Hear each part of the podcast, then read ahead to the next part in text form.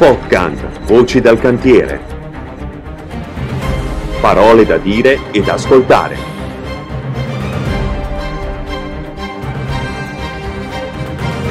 Un altro modo di fare sicurezza.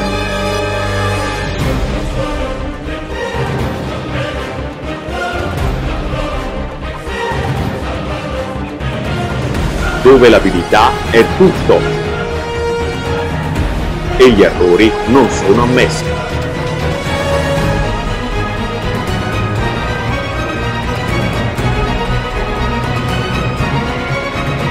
Parleremo di esperienze fatte dagli esperti.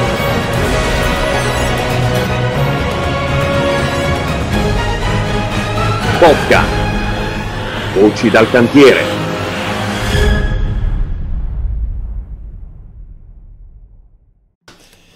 Bene, bentrovati a tutti, quarta puntata di Podcant. Eh, quindi, Nicola, siamo partiti ormai con Lino Emilio, con eh, eh, Luzzana, con Nicola Pasta. Io sono Stefano Fiori.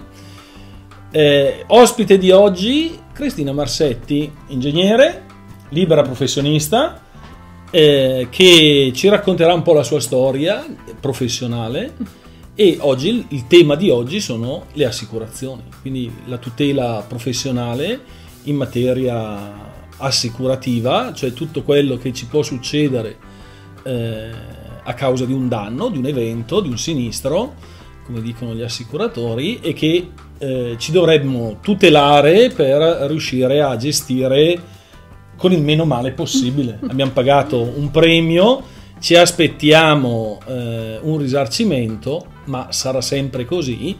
Ma adesso magari con Cristina vedremo un attimo come, eh, quali sono i limiti di batteria.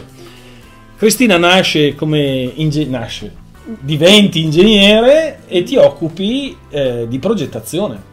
Sì, io all'inizio ho fatto un po' di tutto, ho fatto progettazione, direzione lavori, ma anche subito sicurezza, perché subito dopo la laurea mi sono eh, ho fatto il corso per abilitarmi e quindi ho cominciato subito a fare anche sicurezza.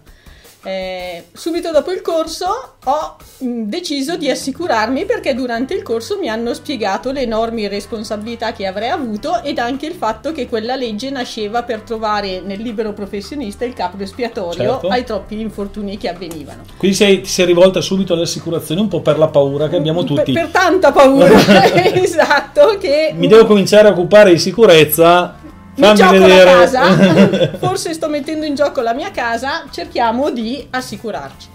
E così ho cercato di leggere io i contratti perché c'erano Tu eri già assicurata in quel periodo? No, eh, non era mi ero appena laureata, mm. ho fatto il corso, quindi finito il corso mm, mi sono assicurata subito perché eh, ho fatto il corso. Certo. Ho cercato di leggere i vari contratti perché di proposte ce n'erano tante, cioè c'era la, le, la, convenzione con l'ordine, la convenzione con la cassa, quindi ho cercato di leggere questi contratti, però eh, non ci capivo proprio un granché. E allora ho deciso di affidarmi al broker dei miei genitori, rispetto al quale cioè, mi fidavo ciecamente, era, era il consulente dei miei genitori. E così eh, ho deciso di leggere solamente l'articolo che maggiormente mi interessava, e cioè quello sulla sicurezza, perché leggere un contratto assicurativo era molto difficile per me. E l'ho letto, lo, lo leggo anche a voi, anche perché anche oggi ci sono ancora delle assicurazioni che hanno l'articolo sulla sicurezza scritto esattamente in questo modo, che fa ancora addirittura riferimento alla 494. L'articolo diceva così. L'assicurazione si intende estesa alle attività previste dalla 494 del 96 solo a condizione che le stesse siano svolte in conformità a quanto previsto da leggi e regolamenti in materia. Per me questo articolo era chiarissimo. Cioè, se io... Eh... Se tu lavoravi bene sulla sicurezza eri coperta, o, o esattamente al contrario. Esatto, cioè se fosse successo un infortunio e fosse saltato fuori che eh, non avevo garantito l'applicazione delle, delle, leggi e regolamenti perché se uno si infortuna magari qualcosa mi è sfuggito. Allora io leggendo questo articolo deducevo che non ero coperta. Se invece eh, emergeva che io avevo fatto tutto quello che dovevo fare, quindi non ero responsabile di quell'infortunio, a cosa mi serviva l'assicurazione? Quindi al broker di cui mi fidavo ciecamente perché era il broker dei miei genitori ho detto mi scusi, eh, ma io qua non mi quadra qualcosa. Quindi, mh, leggendolo a me sembra di, che non mi serva a niente questa assicurazione. E lui sosteneva che invece l'interpretazione corretta di questo articolo era che io dovevo essere abilitata. Cioè in queste tre righe secondo lui c'era scritto che io dovevo aver fatto il corso sulla sicurezza. Quindi se tu hai fatto il corso, secondo lui, se tu hai fatto il corso sulla sicurezza, dormi sonno tranquilli. Esatto, questa la polizza, polizza ti coprirà coprirà di sicuro. E io, benissimo. Me lo mette per favore per iscritto che la interpretazione giusta di questo articolo è questa? Perché se me lo mette per iscritto mi sta bene, se non me lo mette per iscritto mm, Ho qualche dubbio. ho qualche dubbio perché Fidarsi io è bene, non fidarsi è Eh, meglio. Esatto, ma io non ce la leggo proprio questa, questa interpretazione del broker. In realtà non è mai stato possibile precisare assolutamente niente. E, e io però ho fatto quell'assicurazione, anche perché allora tutte le assicurazioni avevano l'estensione della sicurezza scritta così. Quindi o facevi la polizza scritta così oppure non la Non la facevi. facevi. E anche oggi ci sono tante assicurazioni che hanno l'articolo sulla sicurezza scritto eh, esattamente in questi termini. Per fortuna oggi ce ne sono anche altre che invece sono fatte in modo diverso e quindi più tutelanti per Certo. il professionista. Eh, Mi viene una curiosità, Nicola. Tu l'hai letta Sì. la tua polizza assicurativa? Oh, devo dir di no, anch'io mi, mi fido del mio broker e, E speriamo. e speriamo, siamo segni della croce e speriamo che Le- effettivamente sia una le- persona... le- leggere, leggere la polizza in effetti è una di quelle cose che ci siamo fidati un po' dalla persona di fiducia e però dopo magari troviamo que- que- questi, questi risultati. risultati. Perché voglio dire, l'esperienza del broker è un'esperienza assicurativa e magari anche nella buona fede legge la polizza in questo modo. In alcuni casi, eh, non Sì. dico che in tutti i casi ci sia la buona fede, ma in alcuni casi magari il broker che di eh, sicurezza nei luoghi di lavoro probabilmente non ne avrà fatta tantissima, eh, legge e si sente dire che l'interpretazione... Io onestamente la prima, quando me l'hai letta la prima volta ho interpretato, e vabbè, se seguo la normativa sulla sicurezza eh, e siccome io sono bravo e la, la- la faccio bene, sto tranquillo. Però in effetti è una frase un po' sibillina, nel senso vuol dire quello e vuol dire l'esatto contrario. È scritta, è scritta perché venga interpretata Anche perché pensi di fare bene e pensi di fare bene e poi non è detto che lo e faccia. secondo qualcuno dovrà giudicarlo Eh, e anche chi giudica non sempre ha le capacità per entrare nel merito della, della Dell'aver del fatto bene il tuo lavoro. Quindi, Esatto. Quindi, Quindi non ti sei trovata in questa polizza e quindi cosa hai fatto? Hai cambiato assicurazione? No, eh, con alcuni amici che come me avevano voglia di avere chiarezza e soprattutto chiarezza scritta, eh, abbiamo cercato di capire noi, di imparare noi a leggere i contratti assicurativi. Ci abbiamo impiegato tanto tempo, ci abbiamo impiegato circa sei mesi, però alla fine siamo riusciti a capire che in effetti a saperli leggere i contratti assicurativi c'è scritto che non, non coprono praticamente eh, niente certi contratti assicurativi. Esatto. Qua- Eh, Sì, mi ricordo che eh, ci siamo trovati Esatto. io ero uno di- eh, dei, dei- dei colleghi che ci siamo trovati un po' a casa tua, un po' qua nel nostro studio, un po' eh, dove capitava per leggere ognuno le proprie polizze. Abbiamo portato Sì. ognuno la propria polizza li abbiamo e- messi a confronto. e le abbiamo messe a confronto e in effetti tante cose coincidevano, ma tante cose eh, erano scritte in un modo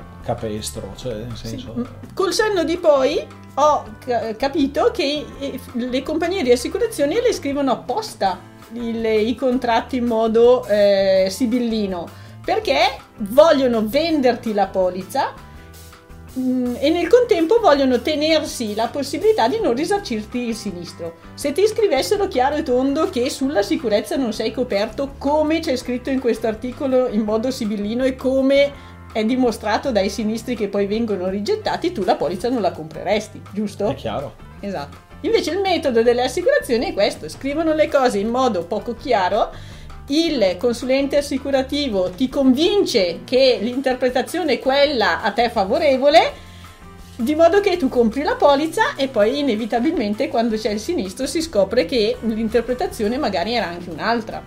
Certo. Quindi il problema di questo tipo di assicurazione che ha rischi nominati è esattamente questo. Cioè, questa assicurazione indica ciò che è coperto. Questa, scusa, hai usato una parola un po' particolare che non conosco molto bene. Assicurazione a rischi nominati, cosa significa? Vuol dire che i- sono indicate le- le- i casi coperti. Quindi è coperto quello che è scritto in polizza. Tutto quello che non è espressamente indicato è automaticamente escluso. Escluso. Il problema è che alla prova dei fatti è emerso che sono pochissimi i casi coperti e sono tantissimi i casi che invece sono esclusi. E quindi speriamo che ci parlerai delle, delle alternative questa sera, perché altrimenti Altrimenti... eh, non svolgiamo più il nostro ruolo. Esatto. Cambiamo mestiere. Eh, per fortuna oggi esistono le polizze all risk che sono costruite al contrario. Quindi le polizze all risk coprono tutto tranne quello che è indicato in un unico articolo che rappresenta tutte e sole le esclusioni di polizza. E sono anche più facili da leggere, perché io prendo l'articolo delle esclusioni, se nell'articolo delle esclusioni non è esclusa la sicurezza, è automaticamente coperta, senza equivoci. Quindi l'altro, il grosso problema delle polizze a rischi nominati è proprio l'interpretabilità. Quindi se io scrivo ciò che è coperto, io lo interpreto in un modo, il mio broker lo interpreta in un altro, un indomani il giudice lo interpreterà, speriamo, in modo favorevole a me, però non si sa. Quindi il grosso problema di questa tipologia di polizza è proprio questo. Cioè, l'andare a indicare ciò che è coperto non, non- non dà- non può dare la tranquillità che serve a un professionista. Quindi se possiamo dare un consiglio a chi è a casa e che magari adesso si è posto il dubbio di dire va bene, fammi vedere, cominciamo a leggere cosa c'è scritto nella mia polizza. Perché leggendola già capisco eh, di cosa sono coperto e cosa, e cosa no. Eh, qual è la prima cosa che dovrebbe leggere una polizza e Mm. Riesce a leggerla, a trovare quel che gli interessa? Allora, in base alla mia esperienza di ingegnere prima, poi adesso sono broker, quindi è tutta un'altra storia, è impossibile che un professionista tecnico riesca, leggendo il proprio contratto assicurativo, a eh, cogliere tutte quelle trappole che le assicurazioni hanno messo in campo per non risarcire i sinistri. Perché il, il problema è questo, cioè la compagnia di assicurazione è a tutti gli effetti un'azienda il cui obiettivo è massimizzare il suo profitto. Certo. E come fa a massimizzare il profitto? Deve vendere tante polizze e deve risarcire pochi sinistri, il meno sinistri possibili. Per cui i, i contratti sono scritti in, in modo poco chiaro. Un tecnico non ha le basi per riuscire neanche a leggerlo un contratto assicurativo e quindi non è senz'altro questa la strada giusta. Cioè il tecnico non deve tentare lui di capire se è assicurato oppure no, deve impiegare il proprio tempo per trovare un consulente assicurativo di cui Abbia fidarsi fiducia. per davvero. Sedersi intorno a un tavolo Esatto. e Mm. capire bene Spiegare bene le- i dettagli della, Della propria, attività. della propria attività perché anche le risk non coprono tutto e anche le risk hanno dei cavilli perché anche le compagnie risk hanno lo stesso obiettivo di quelle a rischi nominati Certo. non risarcire i sinistri ma mentre le polizze a rischi nominati hanno gioco facile perché il, il contratto gli consente facilmente di rigettare i sinistri perché la maggior parte dei casi non sono coperti le risk hanno altri metodi per, per rigettare i sinistri, anche quelli legittimi. Perché cioè, se nel contratto c'è scritto che la sicurezza non è coperta, e questa è la sintesi di questo articolo, la sicurezza non è coperta. Quindi un indomani se c'è un infortunio, eh, in tribunale ci si discuterà. sarà difficile poter sa- chiedere un risarcimento del danno. Esatto, difficile. Per cui non è senz'altro la strada giusta quella di cercare di leggere il proprio contratto assicurativo. Quindi bisogna trovare un eh, consulente Perlomeno essere assistiti da una persona che gli faccia capire cosa c'è dentro e cosa c'è fuori e che ci si fidi di questo eh, di, que- di questa persona che per primo poi metterà la sua faccia nel, rimbo- nel risarcimento del danno è questo lo intendi? Allora, eh, sì, la faccia è importante, però c'è una cosa ancora più importante che bisogna sapere, Mm. e cioè che il consulente assicurativo è a tutti gli effetti un libero professionista come l'ingegnere, l'architetto e il geometra. E anche lui ha delle responsabilità che sono chiare, che sono state chiarite inequivocabilmente dall'organismo di controllo del mondo assicurativo, che ha fatto dei regolamenti chiari in cui responsabilizza i, i broker e gli agenti, i consulenti assicurativi. Quindi il- l'organismo di controllo del mondo assicurativo ha stabilito che il- l'intermediario debba sottoporre un questionario al proprio cliente per capire esattamente che- qual è la sua attività professionale, ma proprio nello specifico, per poi indicargli tutte le criticità dell'assicurazione. Quindi, capito questo concetto, il gioco è fatto. Quindi il professionista non deve leggere il contratto, deve spiegare nel dettaglio la propria attività e pretendere che l'intermediario assicurativo gli formalizzi per iscritto in un documento a lui comprensibile tutte le criticità dell'assicurazione. Perché lo scopo dell'IVAS, l'IVAS è l'organismo di controllo del mondo assicurativo, è fare in modo che i cittadini non comprino polizze inutili, cioè non scoprano quando c'è il sinistro che in realtà la polizza che hanno magari pagato per tanti anni non è operativa. Il meccanismo è semplicissimo.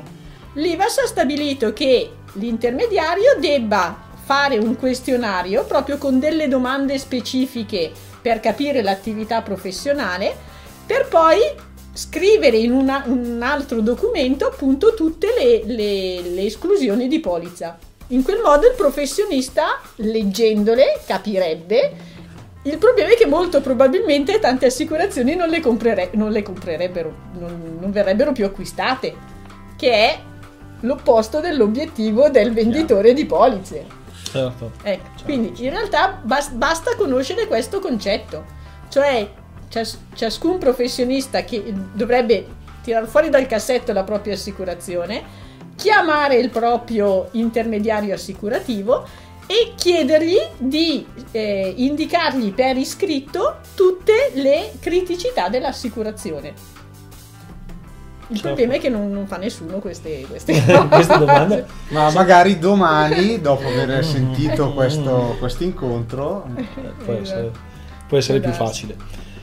Ehm, la, eh, la polizza è chiaramente un momento particolare del- della vita professionale, hai trovato anche un broker, però eh, anche capire eh, quali tipi di polizza scegliere, perché nel panorama della polizza assicurativa c'è molto eh, da scegliere in funzione al fatturato, in funzione eh, ad altri parametri eh, che eh, vanno anche a inficiare sul costo. È sempre, primo, è sempre vero che più paghi e più sei assicurato? Assolutamente no, questa è un'altra mm, una gran bella domanda. Perché? Quindi vi dicevo che ci sono due tipi di polizze, quelle a rischi nominati che in realtà non vanno affatto bene per un professionista tecnico perché la prova dei fatti mm, non, pro- non coprono quasi niente e le polizze on risk che invece coprono praticamente tutto. Eh, il paradosso è che le polizze a rischi nominati generalmente costano molto di più delle polizze on risk. Per cui anche noi ci eravamo detti: ma dov'è la fregatura? Cioè, non è possibile che una polizza Mi offre di più e costa di meno. mi offre molto di più e costa molto di meno. Com'è possibile? Eh, hai capito come è possibile Sì, o no? è possibile semplicemente perché eh, tutte, mh, cioè l'obbligo assicurativo c'è tutto sommato da poco tempo, perché dal 2013 Mhm. pochissimi professionisti erano assicurati, per cui con l'obbligo assicurativo sono arrivate in Italia anche le compagnie straniere e tutte volevano accaparrarsi i professionisti tecnici. Per cui sono eh, entrate in Italia con prezzi molto bassi, anche perché non conoscevano il rischio dei professionisti tecnici italiani. E, e quindi eh, i prezzi sono decisamente bassi, anche oggi sono molto bassi, malgrado la copertura assicurativa sia totale, fondamentalmente totale. Eh, io invece pensavo che tu mi chiedessi delle assicurazioni che è importante avere per un professionista tecnico, nel Mm. senso che è importante avere l'RC professionale, Certo. l'RC professionale copre il danno, però è molto importante avere anche un'altra assicurazione, che è la tutela legale, perché prima che venga dimostrato che tu hai commesso l'errore che ha causato il danno, devi pagare tanti soldi in avvocati. Quindi è importante avere la polizza di tutela legale proprio che è quell'assicurazione che rimborsa le spese legali. E anche qui c'è un mondo da scoprire. certo. L'avvocato chi lo sceglie, Esatto. ad esempio, nella polizza si è chiarito, se- cioè nella- ne- io quando mi sono confrontato con la mia necessità di appoggiarmi a un, a un avvocato, chiaramente la prima domanda è, è stata dopo il sinistro, ma eh, l'avvocato chi lo sceglie? Lo, scelgo io o lo sceglie l'assicurazione? Eh. E quando lo sceglie l'assicurazione fa gli interessi di chi? Miei o dell'assicurazione? Perché non è detto che, questi due, eh, che queste due cose coincidano. Non è detto che il mio interesse sia anche quello dell'assicurazione nel risarcimento. no? giusto. Eh, qui però bisogna fare una distinzione, e cioè la polizza di tutela legale è quell'assicurazione che ti rimborsa le spese legali. Mm, In certe l'avvocato lo scegli tu, in certe altre, in certi casi invece non lo scegli tu, però senz'altro l'avvocato, sia che lo scelga tu che sia quello della compagnia, fa il tuo interesse. Perché la polizza di tutela legale ha come oggetto pagarti le spese legali. Certo. Forse facevi riferimento al fatto che a volte le compagnie di RC professionale eh, sono loro a difenderti, quindi sono loro che mettono a disposizione il loro avvocato per difenderti. E questo ha, ha senso perché nel momento in cui la compagnia di RC ha confermato che quel sinistro è coperto, è giusto che sia il suo avvocato a difenderti, perché se tu scegliessi un avvocato non competente in materia Certo. tecnica, è possibile Il che danno un domani il danno lo devono pagare loro E chi se ne frega. e- e chi se ne frega, esatto. Invece il meccanismo è proprio questo, cioè quando la compagnia di RC ha confermato la copertura assicurativa, eh, mette lei il- l'avvocato per difendere l'assicurato. Però hai- detto una cosa giustissima, cioè non è detta che Non l'avvocato... volevo, scusa, no, non l'ho fatto apposta. No, scusa, l'avvocato, scusa. Eh, non è detta che l'avvocato della compagnia faccia il tuo interesse. Certo. Nella maggior parte dei casi l'interesse coincide perché l'interesse della compagnia è pagare il meno possibile. Il tuo interesse è uscirne il più pulito possibile, per cui per un pezzo diciamo di eh, procedimento può darsi che gli interessi coincidano. Però un bel giorno la compagnia potrebbe decidere che eh, paga una parte perché le conviene.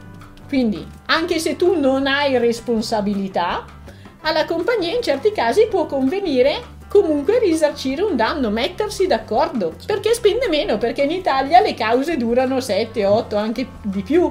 Quindi le spese legali in certi casi potrebbero superare addirittura il risarcimento. certo. E in questo senso è opportuno che l'assicurato abbia comunque sempre un proprio avvocato che controlla, diciamo, man mano che la causa prosegue, che appunto venga eh, perseguito comunque l'interesse del proprio cliente. Certo. Quindi la tutela legale se- serve sempre. Quindi in certi casi serve perché devi pagare l'avvocato che ti difende in prima persona perché magari la compagnia di RC ha rigettato il sinistro. In certi altri casi invece ti serve l'avvocato, diciamo che supervisioni la situazione nel tuo In, specifico in- in alcuni interesse. casi sicuramente la tutela legale anche per poter coinvolgere l'assicurazione a risarcire il danno perché lei non lo vuole fare. Cioè, quindi l'avvocato, cioè Sì. ti serve una tutela legale Sì. contro l'assicurazione Ah, s- per poter eh, o contro il broker, voglio dire, No, per, esatto, sì, no, bravo, cioè- per poter Il, il concetto è perfetto, cioè eh, qualunque problema nasca, sia perché ti devi difendere rispetto a qua- qualcosa che ti viene contestato, ma anche per far valere i tuoi diritti nei confronti dell'assicurazione che magari ti ha rigettato il sinistro ma ha, ha torto. Il compenso dell'avvocato lo devi sempre comunque pagare e quindi cioè, è fondamentale proprio questa tutela legale perché se tu non hai la preoccupazione di quanto devi pagare l'avvocato, scegli il migliore.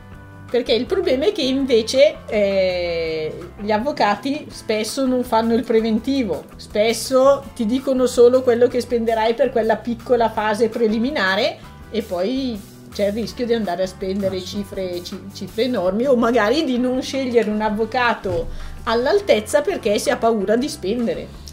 Quindi con la tutela legale tutte queste paure non, non ci sono più. Quanto, quanto, spesso capita che un professionista oggi è coinvolto non solo in termini di sicurezza, quindi in termini sì. di eh, infortunio eh, in una richiesta di risarcimento danni? Capita sempre più spesso, mm. è, un, è un rischio che c'è ed è concreto sui, sui, tuoi assicurati è una cosa molto remota che ci siano richieste di risarcimento danni? Allora, io ho cominciato a lavorare nel 95 e nel 95 era fantastico. L'ingegnere era l'ingegnere con la I maiuscola.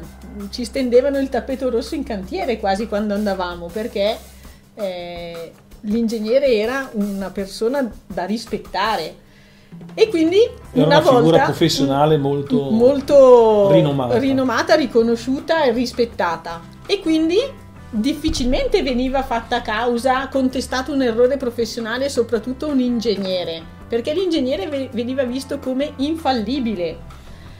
Purtroppo io ho constatato che negli anni cioè, sono fallibili e sono, sono accusabili. Sono fallibili, sono accusabili, anche quelli che, che lavorano bene vengono coinvolti perché purtroppo oggigiorno la strategia degli avvocati è coinvolgere tutti. Quindi quando c'è un problema, l'avvocato del danneggiato coinvolge tutti quanti, senza valutare se effettivamente hanno commesso qualche errore oppure no. Questi discorsi si fanno poi in tribunale. Quindi purtroppo oggigiorno tanti, tantissimi professionisti vengono coinvolti ingiustamente e che siano, siano stati coinvolti ingiustamente lo si vede eh, dopo 5, 6, 7 anni a sentenza, quando il giudice stabilisce che il tal professionista in realtà non aveva nessuna responsabilità rispetto a quello che gli è stato contestato. Però il problema è che il professionista ha pagato le spese legali per 6-7 anni. E difficilmente i giudici, come dire, eh, attribuiscono le spese legali di chi non aveva nessun eh, non aveva commesso errori a controparte. E soprattutto spesso il professionista entra in causa con la propria compagnia contro di lui perché magari ha rigettato il sinistro oppure per, per altre motivazioni certo. per cui il professionista rimane in causa eh, tutti questi anni senza col dubbio di dover un indomani magari risarcire tanti soldi e pagando man mano le spese legali. Anche perché purtroppo in Italia c'è il rischio della condanna in solido. Mm. Quindi in Italia purtroppo, e anche questo è un paradosso, è possibile che un professionista debba anche pagare un danno di cui non è responsabile. Non è l'unico responsabile. Sì. No, magari non è proprio responsabile, è proprio responsabile. Per, per, niente, nel senso che eh, in, nel codice civile italiano c'è l'articolo che sancisce proprio la possibilità per il giudice di condannare solidalmente più soggetti. Questa possibilità nasce dal fatto che le imprese nel corso di questi anni di causa possono sparire dalla scena e quindi con questa possibilità di condannare in solido il giudice ha la tranquillità che il danneggiato venga risarcito.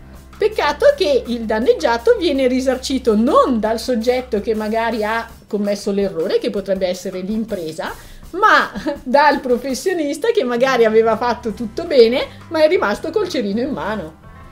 Perché il problema è che mentre le imprese possono fallire e quindi non risarcire il danno che magari hanno causato, i professionisti non hanno questa possibilità. Quindi il professionista ne anche rispondono profes- ne personalmente. rispondono personalmente, quindi se non, non hanno un'assicurazione eh, che, che, copre quel danno, vengono utilizzati i suoi beni, quindi viene venduta la casa per esempio.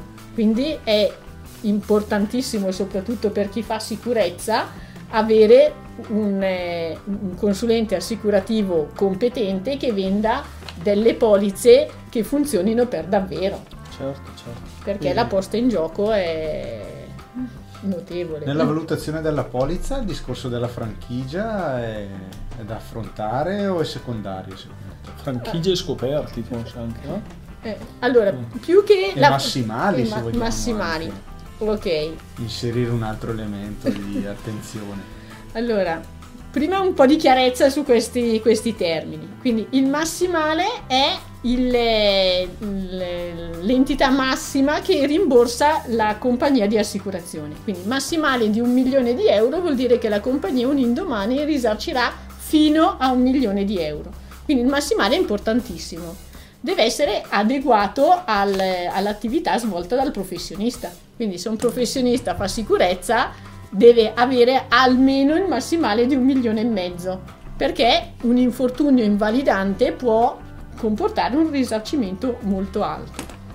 Eh, la franchigia è l'importo che rimane a carico del, del professionista, quindi quando la compagnia paga un danno, la franchigia è l'importo che deve pagare il professionista ed è un importo fisso che sceglie il professionista quando stipula la polizza, quindi può essere 1000 euro, 5.000 euro, 10.000 euro, ma è un importo fisso.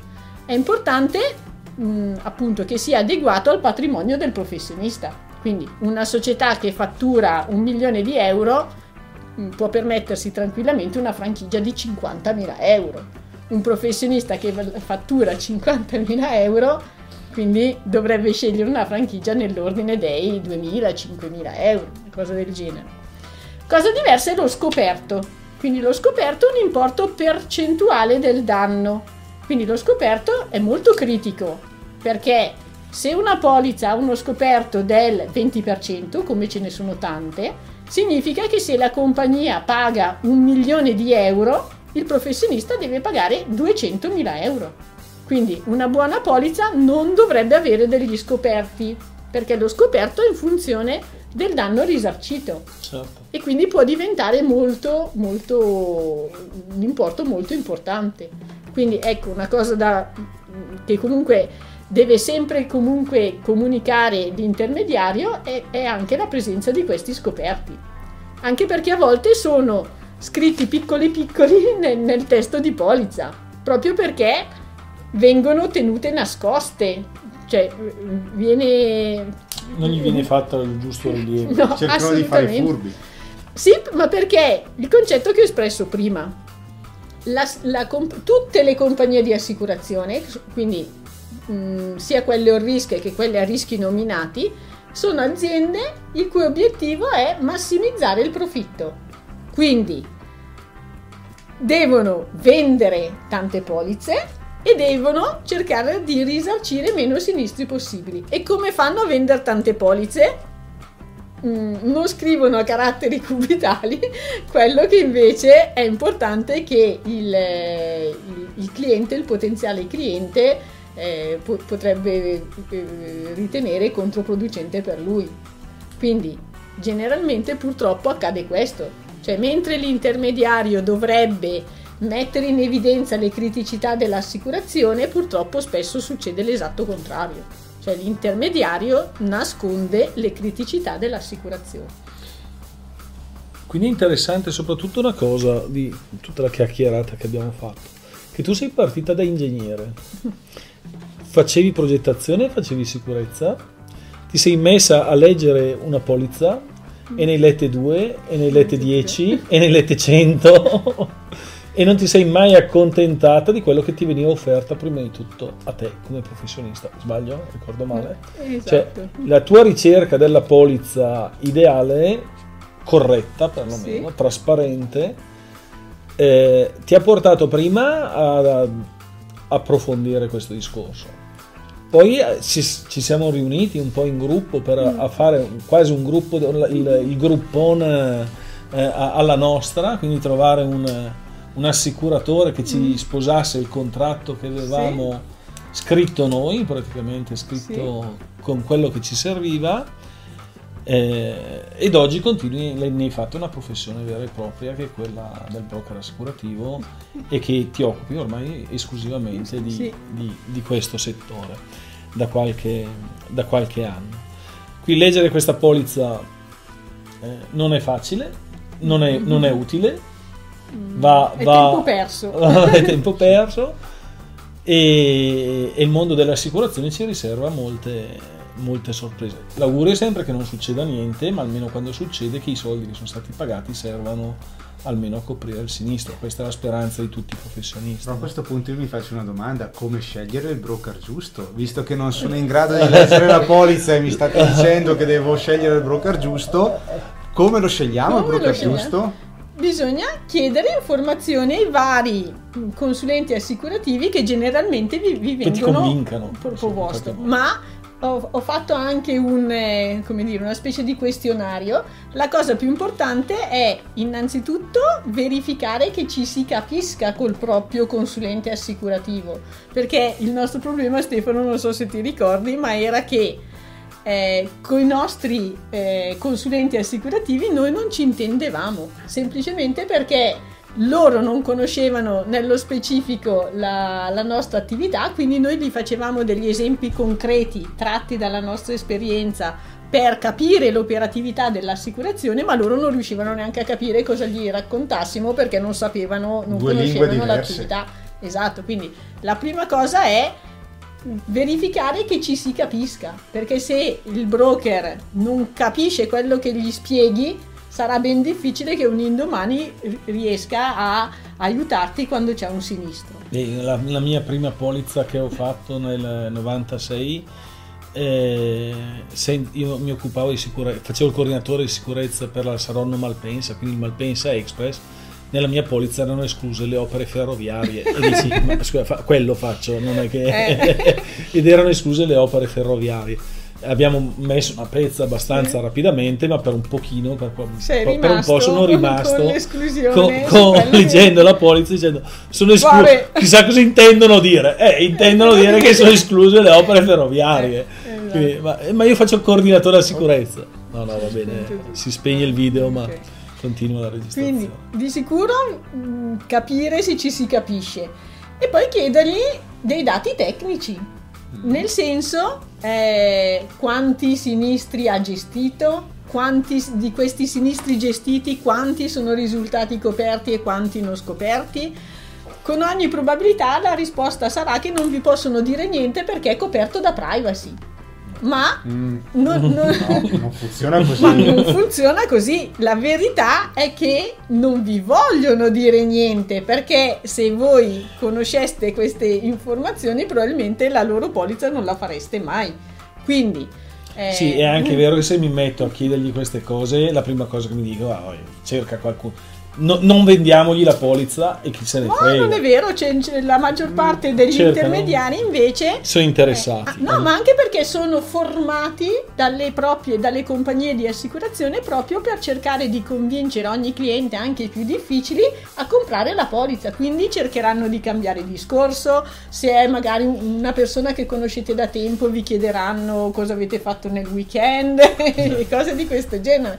Per cui no, ho constatato che sono anche molto tenaci queste persone per cercare di convincere il proprio potenziale cliente sulla base del nulla.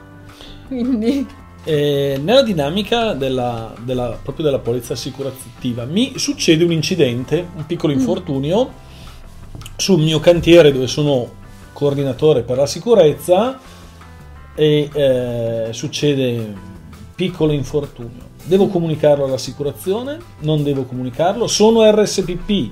Succede un infortunio dentro la mia ditta, ma una ditta esterna. sì, Mm, eh, non penso di essere minimamente coinvolto perché sono l'RSPP di un'altra ditta, ma ma vanno queste, queste situazioni che mi, mi hai detto sono le fatidiche circostanze. E qui entriamo nel discorso di come le polizze o rische rigettano i sinistri. Quindi le polizze rischi nominati abbiamo detto che è un gioco facile. Nel contratto a saperlo leggere c'è scritto che non è coperto niente.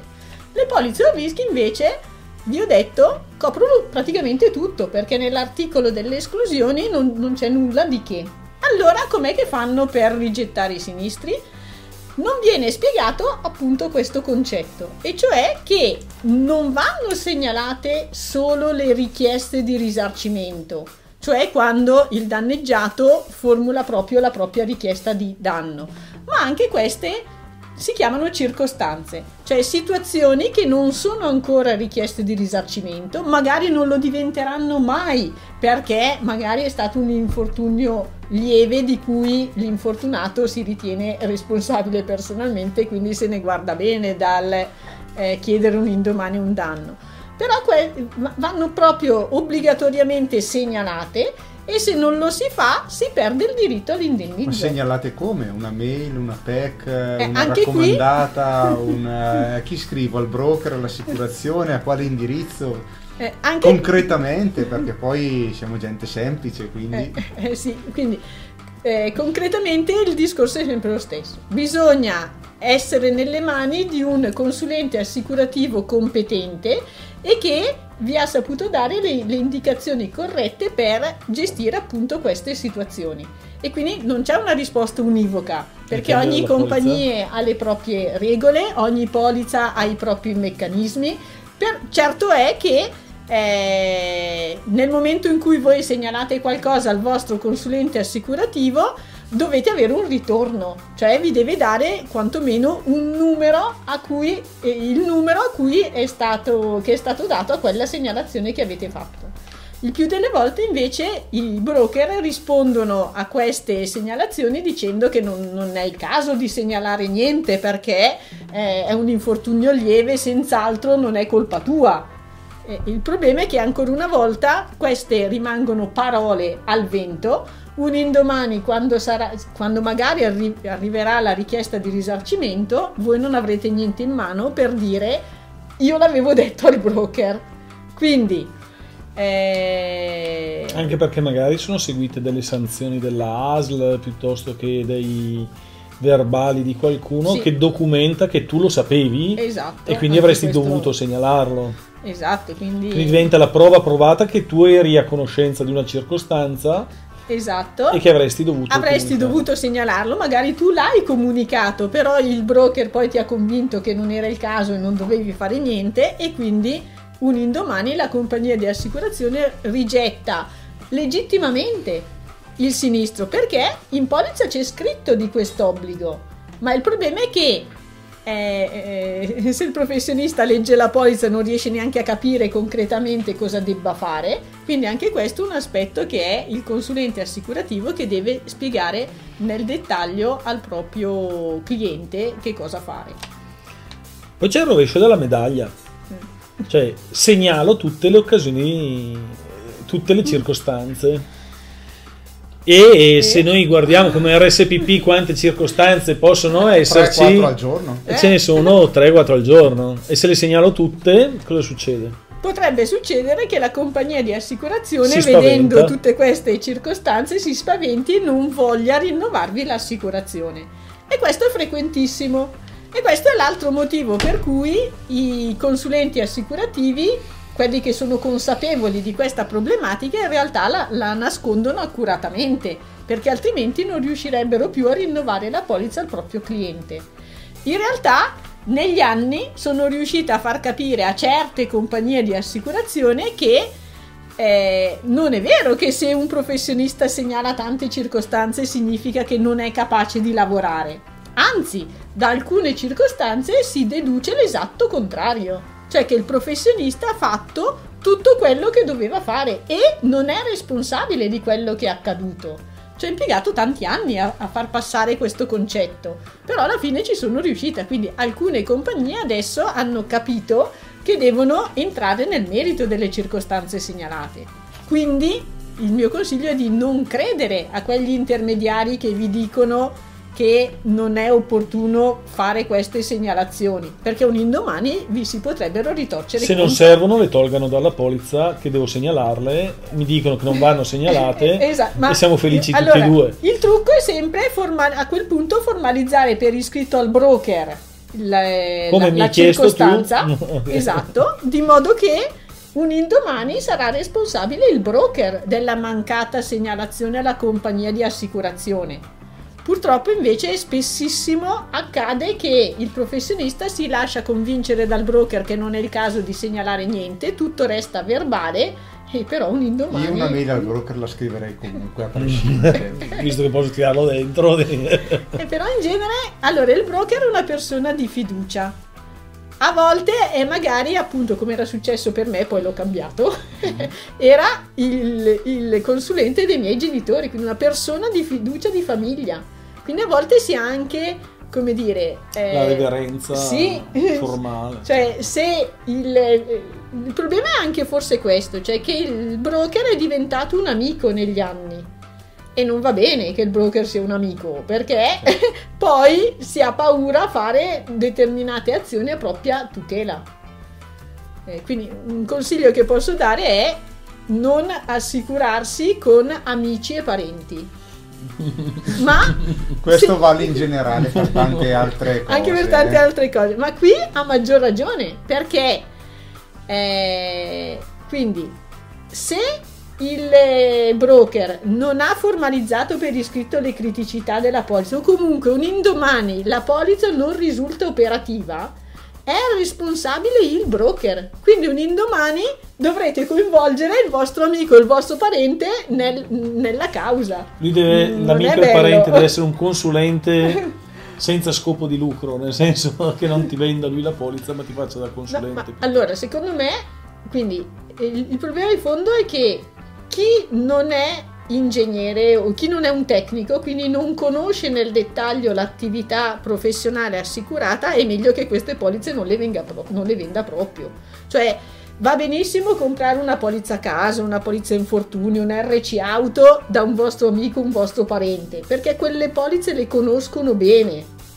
Ma l'RC professionale, la tutela legale, è meglio non comprarla da un, da un amico, da un parente perché un indomani sarebbe una situazione molto imbarazzante. È un po' come fare il coordinatore per un amico, un amico parente. parente. Eh. È sempre una situazione molto difficile, difficile da gestire. Sì, sì, sì, Ma anche progettare per un amico, un parente, no, meglio di no. Effettivamente sono tutte situazioni che tutti i professionisti conoscono, conoscono decisamente bene. Anche questa serata è volata. Non so se abbiamo qualche altra domanda da fare a Cristina, ma o se no se tu hai eh, qualche indicazione per poter approfondire questo argomento. Io so che tu hai pubblicato anche su internet diversi video che spiegano alcune di queste situazioni, ce ne parli brevemente, eh, sì, um, io ci tengo a diffondere almeno le basi assicurative proprio perché è praticamente sistematico, anzi è proprio un'idea comune che uno le assicurazioni le compra e poi però c'è l'idea che qual- qualche cavillo salterà fuori e non funzioneranno. Eh, in ambito professionale è ancora più difficile, per cui ho fatto dei video eh, stile cartone animato per eh, spiegare i concetti chiave del mondo assicurativo. Sono video di 2-3 minuti dove spiego, in ciascun video spiego un concetto, tutti quei concetti che io ho faticosamente capito da sola. Questo non vuol dire che, voi, che si debba fare le assicurazioni da soli, diciamo, però almeno qualche base assicurativa eh, riesco a darla. Certo. Oppure ho, ho scritto anche tanti articoli dove appunto tratto degli argomenti, quindi qui cercandoti anche semplicemente come Cristina Marsetti, sì. come Cristina Marsetti possiamo trovarti facilmente sì, sì, sia su YouTube sia, sia, senz'altro. sia sul motore di ricerca principale. Allora, il, la nostra puntata io direi di chiuderla anche qua perché ci hanno detto poi che se no diventiamo troppo noiosi, mm. troppo lungo, troppo difficile. Per carità, cerchiamo di essere i più pratici possibili e i più contenuti anche possibili. Se mm. ci saranno delle domande che ce le mandano, to, Cristina avrà ancora mm. occasione di tornare da qua eh, andando avanti. Noi vogliamo regalarti la nostra maglietta, il nostro podcast, wow. quindi la nostra. Eh, la, la, nostra maglietta di, eh, eh, con il nostro logo per ricordarti per ricordarci che sei stata nostra ospite e ehm, ti chiediamo come ad ogni ospite una, una, proposta, una proposta di, magari di un professionista che ti è piaciuto, mm. che ha qualcosa da dire eh, in mm. materia di sicurezza nei cantieri, perché noi siamo la voce del cantiere e quindi qualche cosa che arrivi sul mondo della sicurezza, sul mondo, che abbia a che fare magari ancora eh, con i cantieri, un personaggio che ti dico già che dovrai chiamare tu e che dovrai convincerlo Questo di venire... dirlo dopo. devo dirlo, devo dirlo dopo. Adesso non chiamare l'amministratore condominiale. no, scherzo. Eh.